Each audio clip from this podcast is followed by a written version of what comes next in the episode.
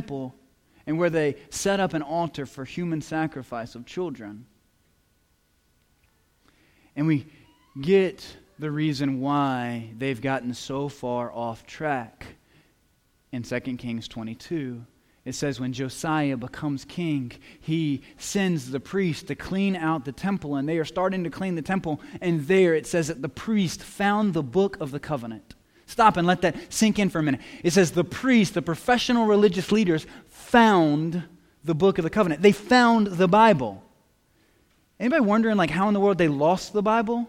Like how did you lose it? You have one job. Keep this in the ark and keep it safe. Memorize it, copy it, preserve it. They lost it. They had to find it again. And so Josiah, the priest, finds it, brings it to Josiah. Josiah reads it. He's cut to the heart, and he starts to see this not as a book of rules, but as a book of promise, a book of covenant. And so he calls it the whole time the book of God's covenant to us. And so he immediately personally responds repents of the way he's been leading the country, and he calls the whole country together and he reads them the entire book. He reads them the whole book of God's covenant faithfulness and promises to them and the ways that God asks us to live and to worship.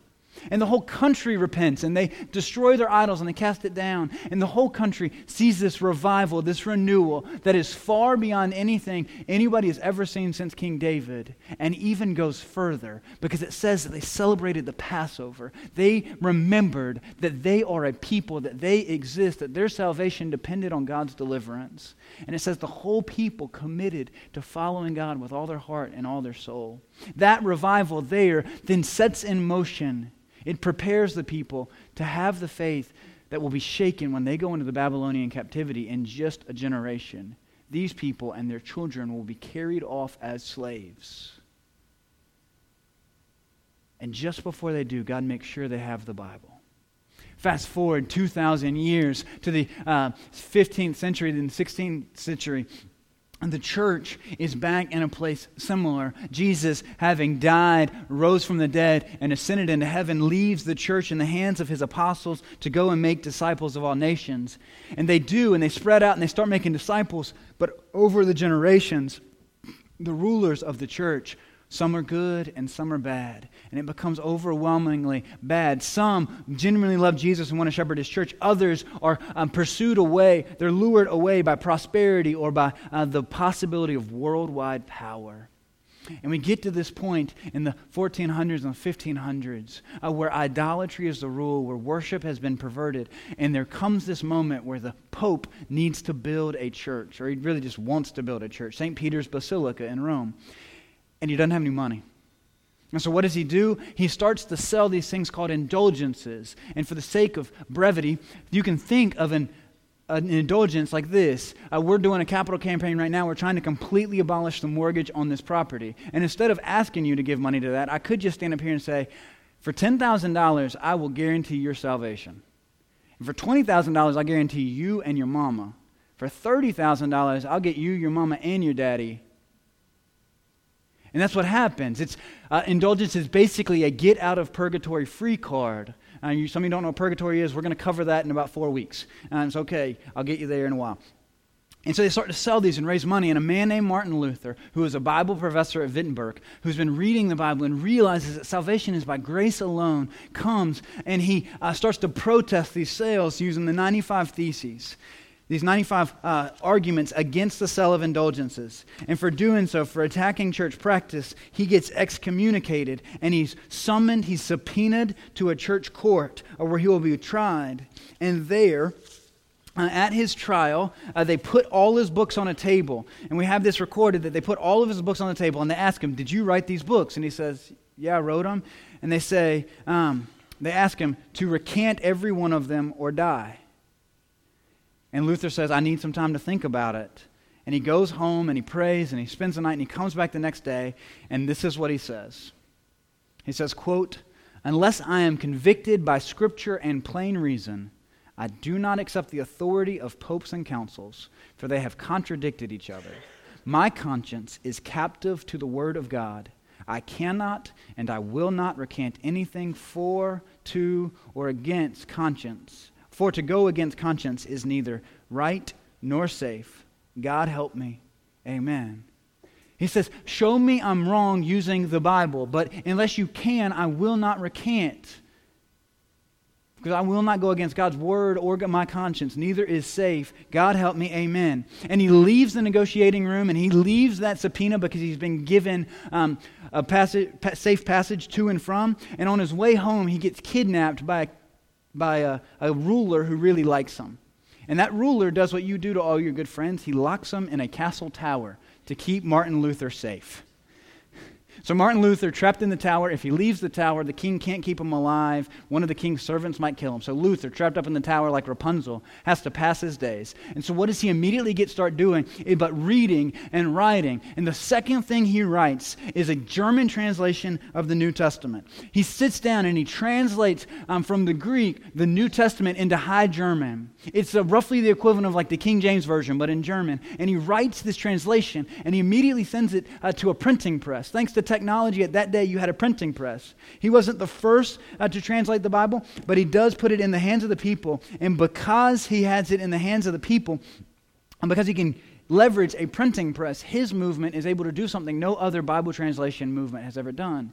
Luther wasn't the first to translate the Bible into the vernacular. Before Martin Luther, uh, there were people who translated into, into Spanish, people who translated into uh, Syrian, people who translated into Russian, Belarusian, um, people who translated into Coptic. Uh, people translated the Bible, but they were always doing it by hand. And so they could always find that copy of the Bible, kill the people who made it, and burn the Bible. But when the printing press came, they could run thousands of these things. And so the people get it and they move, and it literally changes the world. It changes everything about your experience. Um, people uh, start to read the Bible for themselves, they start to understand it, um, and they move uh, to this place where they. Um, where they can they, they will die live and die for this book hundreds and thousands of people were killed so that you could have the bible in the pew so that you could have God's word in the language that you understand, that you could trust its reliability. In the United States, hundreds of people were killed for teaching slaves to read because slave masters knew at their gut if slaves read this book, it would upend the sinful system of the world. In fact, the only reason most of you know how to read at all today is because of Luther's Bible translation. You see, when they put the Bible into German, you then have to teach people how to read. And so, to teach people how to read, you have to build schools. And so, in the American context, um, where farming was the main source of income, churches started what were called Sunday schools. It was school on a Sunday. And the reason you started a school was to teach people to read. What did you want them to read? the Bible. And so the whole reason the public school system exists in the world is because the church wanted everybody to be able to read the Bible. The only reason you know how to read or balance your checkbook is because of the Bible. Some of you are like, I don't even trust this book. And I get that. What could a book 2,000 years old and 4,000 years old in some spots have to say about life in the 21st century?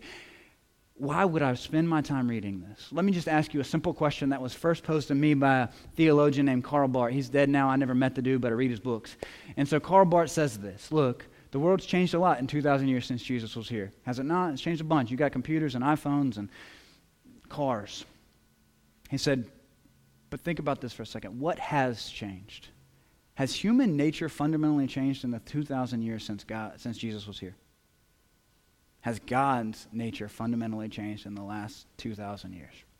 No, both of those things are the exact same. And so the fundamental questions are still the fundamental questions. Everything compared to the distinction between God and man, between salvation and damnation, everything else, the clothes we wear and the cars we drive, is just window dressing compared to the heart issues, which don't change. So you can trust this book.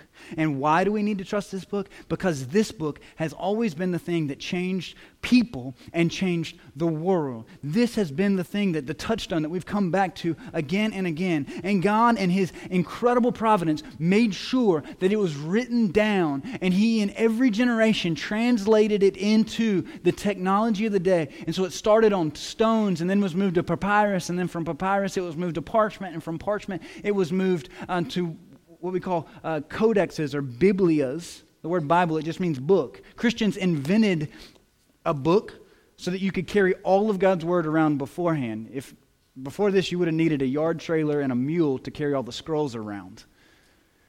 And they would have been hand copied. And so Christians have gotten this. And why do we need it? Why? All transformation, all transformation will come only through being reformed to the gospel, and the gospel will only come through the scriptures. All transformation will come with our revival and dependence upon God's word. And so let me just give you three ways to think about the Bible. Three ways to think about the Bible. If you're like, three ways is a lot, and I know what time it is, then in our tradition, if a Sunday has a name like homecoming, it both means there'll be six types of fried chicken and that the preacher can preach as long as he wants. Um, because it's homecoming. Uh, so, three ways to think about why we need Scripture, why Scripture is necessary, why we can rely on it, and how we use it and think about it. I want three ways to reform the way we think about Scripture. First is that the Scripture is the spectacles through which we see. Scripture is the glasses, the corrective lenses that give us the ability to see the world rightly. The Bible says that apart from the Scriptures, apart from God teaching us things, you and I are spiritually nearsighted at best and spiritually blind at worst. The Bible will say in Psalm 119 that the, the word is a, a lamp unto my path and a light unto my feet. It's saying that I am walking around in the dark without a single light apart from God's word, that I am bumping into things, that at very best, given my natural capacities, I will only have the fuzziest outline of the world and who's in it and who I am and what I should do and what I should not do. I will have some sense of that. We call that some small sense conscience. But you do not want to walk around life without your glasses on. You do not want to live in a world without a sun. And you do not want to go through life without a light for your soul. And that is the scriptures. The Bible calls it the corrective lens, or the, John Calvin, one of the great reformers, called it the corrective lenses, for they teach us to see the world rightly. Our culture is torn between two great narratives for what we need to know who God is and what a good life is consisted of. Um, in what's called modernity or modern thinking, uh, which still holds sway over much of our scholastic and academic world, uh, we say that the only thing you need for living a good life and for knowing God is reason and rationality, pure reason and the scientific method. The Enlightenment sold us the lie that pure reason is the metric by which we test all other truth claims. According to the Enlightenment, the problem with the world is unthinking, uncritical beliefs and traditions. And the cure is rational skepticism that says, I will only trust what can be proved mathematically. And that still holds sway in, in the academy, in, in, in much of scholasticism. But in our general conversation, we have moved from modern, modern thinking to what uh, philosophers will call uh, postmodern or late modern thinking. And what that is, is that says that desire alone, Desire alone is what I need to know um, what a good life is and for knowing God. To follow your passions and your desires, what makes you feel good, and don't let anybody get in the way. Your internal sense of self, whether it contradicts uh, with, your, uh, with your anatomy, or whether it contradicts with your family, or whether it contradicts with society, your internal sense of self is the metric by which you test all other truth claims and you determine who you are and what you should live. And according to our society, the problem in the world is that you have restrictive, unthinking, intolerant, closed minded people who won't let you be who you are at your core, at your heart. The Bible says that neither your reason, your ability to think, nor your ability to feel, neither your rationality nor your passion is will get you to God. Because both of those things, your ability to think your way to God and your ability to feel your way to God, are both you trying to get to God. And Christianity is not about you getting to God. You can't get to God. I cannot get to God. Christianity is about God getting to you. What you need for relationship with God and knowledge of the good life is not rationality or desire, but righteousness. And you and I ain't got it. And the only way to get it is through faith in Jesus. The Bible says in the book of Hebrews that apart from faith, it is impossible to to please God. And so we come through faith and through God's word to understand how God made the world and who we are, who God is and who we are. And the truth is, friends, none of us would have ever made up the God in the Bible. If we had thought for the next 600 millennia, we could not get to the God of the Bible because it is one God in three persons. It is a God who is not just, um, who is just and loving, who is merciful and righteous, a God who uh, loves sinners, the only God in the history of the world who loves sinners. It is a God who would send send himself to die for those who've rejected him. It is a God far better than every we wanted, and yet we are far more broken than we ever realized. The problem is that we think we can think our way to God. But in the words of C.S. Lewis, which you've heard me quote before, if it is up to me to know God, if it is up for me to figure out who God is, I cannot do that any more than Hamlet can know Shakespeare. But Shakespeare, the author, can write Shakespeare the character into the play and introduce himself that God can condescend and communicate in ways that we can understand, in ways that make sense to us, in human language. And so, the God of the universe, who created itself, who created, uh, not God didn't create it, God, God created the universe, um, that God who created language actually takes on human language and speaks to us in the scriptures. He corrects us, He rebukes us. And if you are not being corrected or rebuked by the Bible, you are not reading it. You are simply looking at the Bible to affirm what you already believe. And you're not worshiping God, you are worshiping yourself. The Bible is not something I look at and then look at the world. The Bible is something I look through to make sense of the world. And apart from it, I do not know who I am or where I'm going. Second way I want you to think about the Bible. Um, second way I want you to think about the Bible is um, as a it's a living and active book, and God is still speaking to us. Um, I want you to think about this way. I got this buddy who discipled me in college. His name is uh, Timmy Curlett. And Timmy has been called by God to be a special forces doctor. And he is one of the few doctors in the world who has uh, been through Ranger School and done all that crazy uh, training and done high altitude jazz and all that rascal stuff. And he's got a wife and two boys. And right before his uh, first boy was born, he knew he would be sent on deployment. He was trying to get creative for how his son would know who he was. And granted, we have technology and all that, but um, imagine this is what they decided to do. They bought one of those crazy Hallmark books that like records your voice reading the book. So you like turn the page and it reads the book, book to you. And, and he recorded himself reading a book to his son. He recorded his voice reading this book to his son. And so when his son opens these pages, he hears his daddy's voice. When he opens these pages and turns them, he hears his dad's voice. You know the cool part of that? When his daddy calls him on the phone, he knows his daddy's voice. When his dad, out of the blue, calls and says, Hey, it's your daddy, he knows it's his dad's voice. And when his dad gets back from deployment, he recognizes his daddy's face because he knows his daddy's voice. Friends, there will be times in your life that are too complex, that the Bible will not address specifically. Questions like Should I marry this person? Should I take this job? Should we buy this house? Should we have another child? And the Bible will not answer those things directly. The Bible's not going to say Andrew and Claire should have three and a half boys and they should be born on these dates. It's not in there. You couldn't find it. There's not a verse in there that says you should marry Chachi. It's not there. And so, how will you know God's will for you in those circumstances? How will you know God's will for you? How will you know if the voices in your head are God's voice or just voices? How would you know whether you should act or go to the psychiatrist? You will have learned God's word. You will have learned God's voice through this book because God has recorded his own voice in a book and given it to you. God will never contradict his word. When he gives you direction, it will always line up with the principles and the revelation he has made known in this book.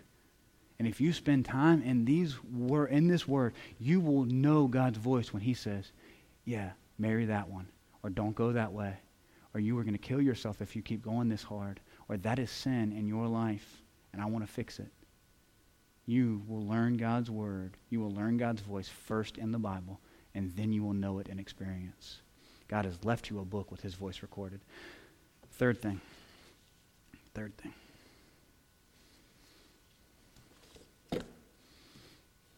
What am I telling you? Oh, I remember. Never mind. I brought you props. Uh, the last one, I want you to think of it like this. This is my treasure box. This lives on my dresser every day. It lives on my dresser. I walk by it to get to my, um, go to the bathroom. I, I walk by it to get dressed in the morning. This is my treasure box. Uh, Claire gave me this, and inside of it is treasure. None of it's gold or silver. It's small pieces of paper that say things like, I love how you tuck me in to sleep at night. It says, um, that one says, Welcome home, and it was a note she wrote me. I love using our story as a testimony to God's love and his purpose for marriage. These are small notes my wife has written me to remind me of our story, to remind me how she feels about me and who I am in her eyes. This is my treasure box. This is what I go to when I am lost, when I don't know what's going on um, in our relationship or where we're going or how we got here or where we're going next. God's word is similar to this treasure box. And maybe the way I can explain it to you is this You were born into the middle of your own story. You were born into the middle of your story. And the Bible is the story of God and his love for us. Anybody ever seen the movie 50 First Dates? Adam Sandler, Drew Barrymore? Like, don't, you can, it's okay. If you hadn't seen it, then you're robbing yourself of that. Um, it's probably rated PG 13. I'm sure there's some really misogynist jokes in there and some curse words. But in this movie, Drew Barrymore has had a traumatic brain injury and she has lost the ability to make new memories. She cannot make new memories. And so every day is the day after her traumatic brain injury for her. She can't remember who anybody is. She can't remember uh, what she is or where she's going. And in the movie, she meets Adam Sandler, who plays a character named Henry. Henry falls in love with this woman.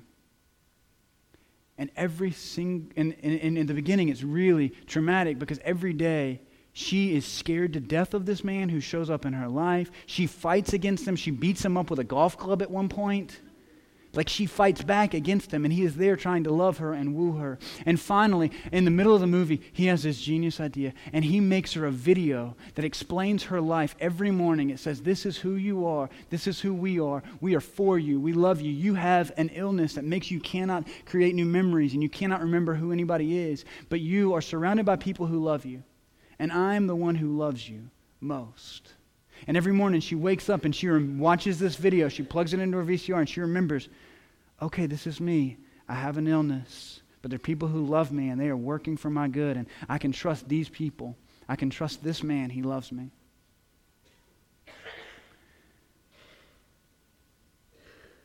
And later in the movie, they're together and she's just trying to figure it out. And this other couple walks up and they're an older, elderly couple. And they walk up and the woman asks the man, Henry, so let me get this straight.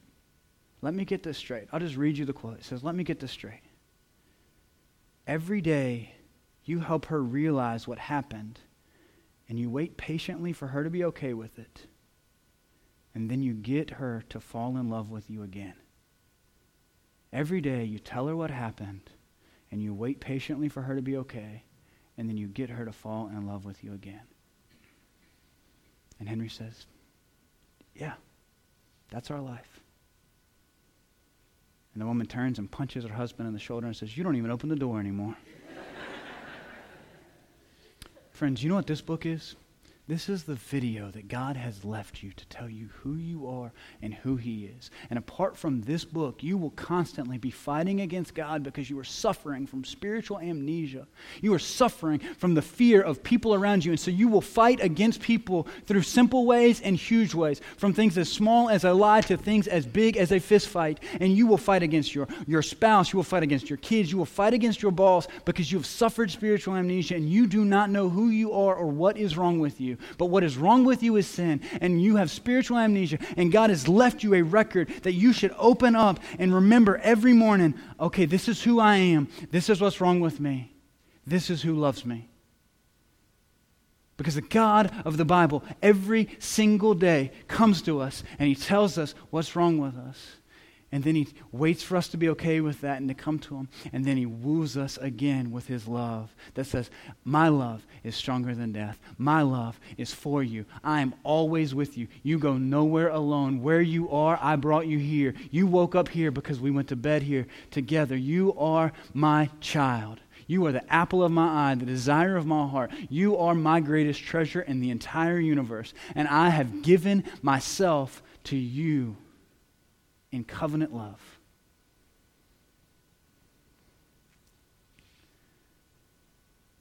So, what do we do with this? How do we learn this? Those ideas may move your heart, but you got to do something. First step, go buy a Bible. If you don't have a Bible, I'll give you one. I got one right here. I'll give you a Bible. And then get a reading plan. Figure out how to read it. There's one on the back of your bulletin. I make it every week for you to learn how to read this book. God wants to know you more than you want to be known. More than you want to study His Word, He wants to talk to you. If you don't like that one, you can Google, you can go on Amazon and buy the Blue Book. This is the first devotional book I ever read, and it changed my life. And then start writing your story. Start writing your story. This is my journal. I go through one of these about every month. This morning, Jack wrote this for me. Um, in this is a record of my prayers to God and God's answers to my prayers. Every morning, well, really not every morning, probably five days a week, I sit down and tell myself again who I am, who God says I am, that I am beloved, that I am a child of the covenant, that I have been bought at a price, that I am pure and spotless and blameless, that God is using me to make disciples, not because I'm good enough, but because He is. Not because I saved myself, but because I'm a sinner saved by grace. Friends, God longs for you to come home, and He's written you an invitation in His Word. You can respond to it right now. Let's pray. Jesus, we submit to your word that says we are lost, but you have come to find us that you have not just left a, a, trail of breadcrumbs, you have not just left pages in a book, but you have sent your very Son and you have added your Holy Spirit to speak to us and talk to us. And I, I have to believe in my soul that this morning you are convicting and, and convincing, you are wooing, you are calling men and women to yourself, that they are realizing again your incredible love, the, the kind of love they desired and they wept for as they watched 50 First Dates or the notebook pales in comparison to your great love love, your love, which goes before and behind, which loved us and chose us before we were born.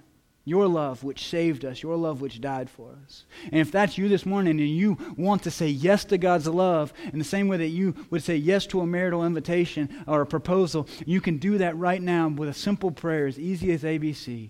A, admit you've been running from God. The Bible calls this sin. B, believe Jesus loved you enough to die for you and to pay the penalty for all your sins and to make you whole and clean. And C, commit to following him for the rest of your life, better or worse, richer or poor. You can do that with a simple prayer just like this. God, I realize now I've been fighting against you and running from you my whole life. But I see for the first time your incredible love for me that you would die on a cross, that you would take my place, that you would save me, and you would bring me home. And so I want to come home. I trust you, Jesus, to reconnect me with God. You can have my life. Amen. Friends, I ain't selling any indulgences, but we do pay electric bills and we're trying to pay off this mortgage.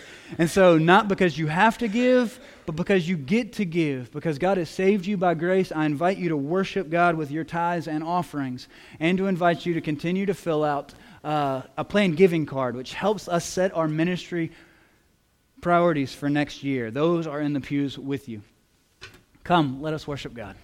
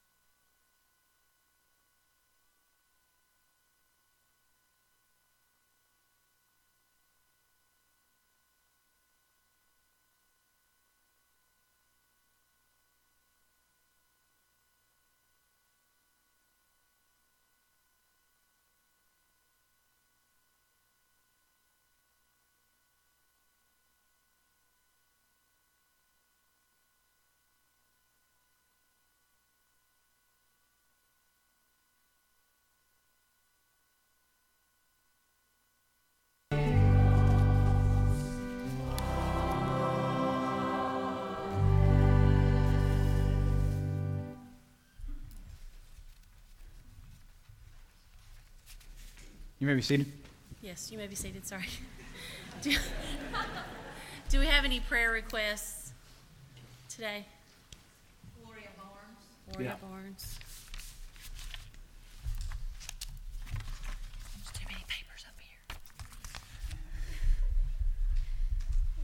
Any more? Stancil family.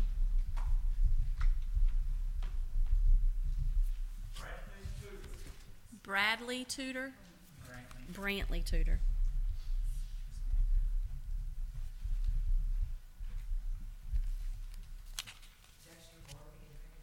Dexter Barbie and family.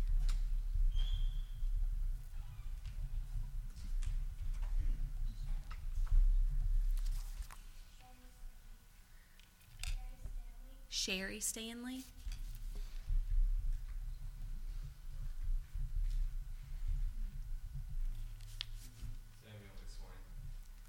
Samuel McSwain.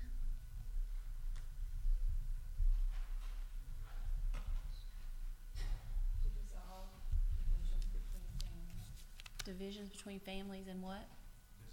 Dissolve vision, divisions in family.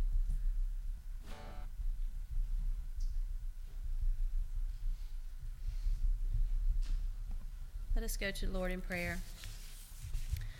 God, Father, and Holy Spirit, it is right and good to give you praise everywhere and in every circumstance, for you are faithful and sufficient.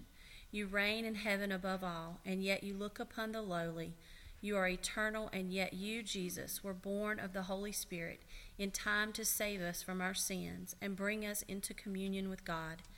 As God, you are all powerful and perfectly just, and yet you humbly and obediently submitted to an unfair death on a cross to rescue and redeem your bride, the church. We praise you because you are trustworthy. You are worthy of our faith. With these things in mind, we present to you your tithes and our offerings. Take them and use them to transform us, our community, and the world. We give to you as a way of declaring that all who worship idols are fools, but those who seek, first your kingdom and its righteousness find that you, Father, Son, and Holy Spirit, are faithful to provide for every need. This money is a sign that we trust you. Father of all comfort and God of all compassion, we pray that you might comfort those who are sick in mind, body, and spirit.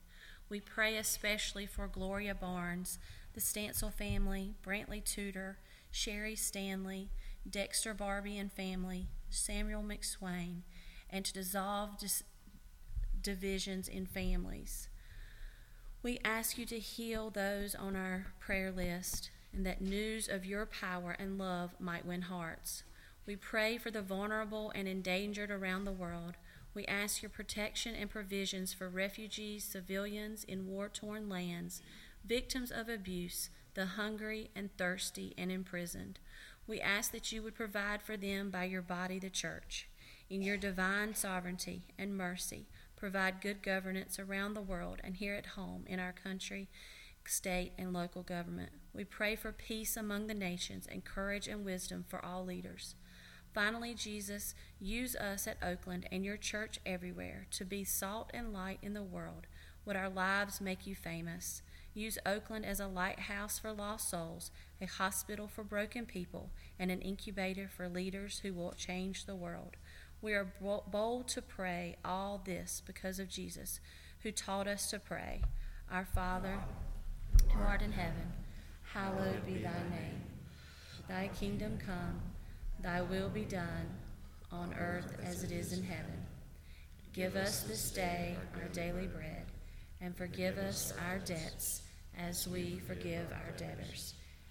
Lead us not to temptation, but deliver us from evil. For thine is the kingdom, and the power, and the glory forever. Amen. Song. T-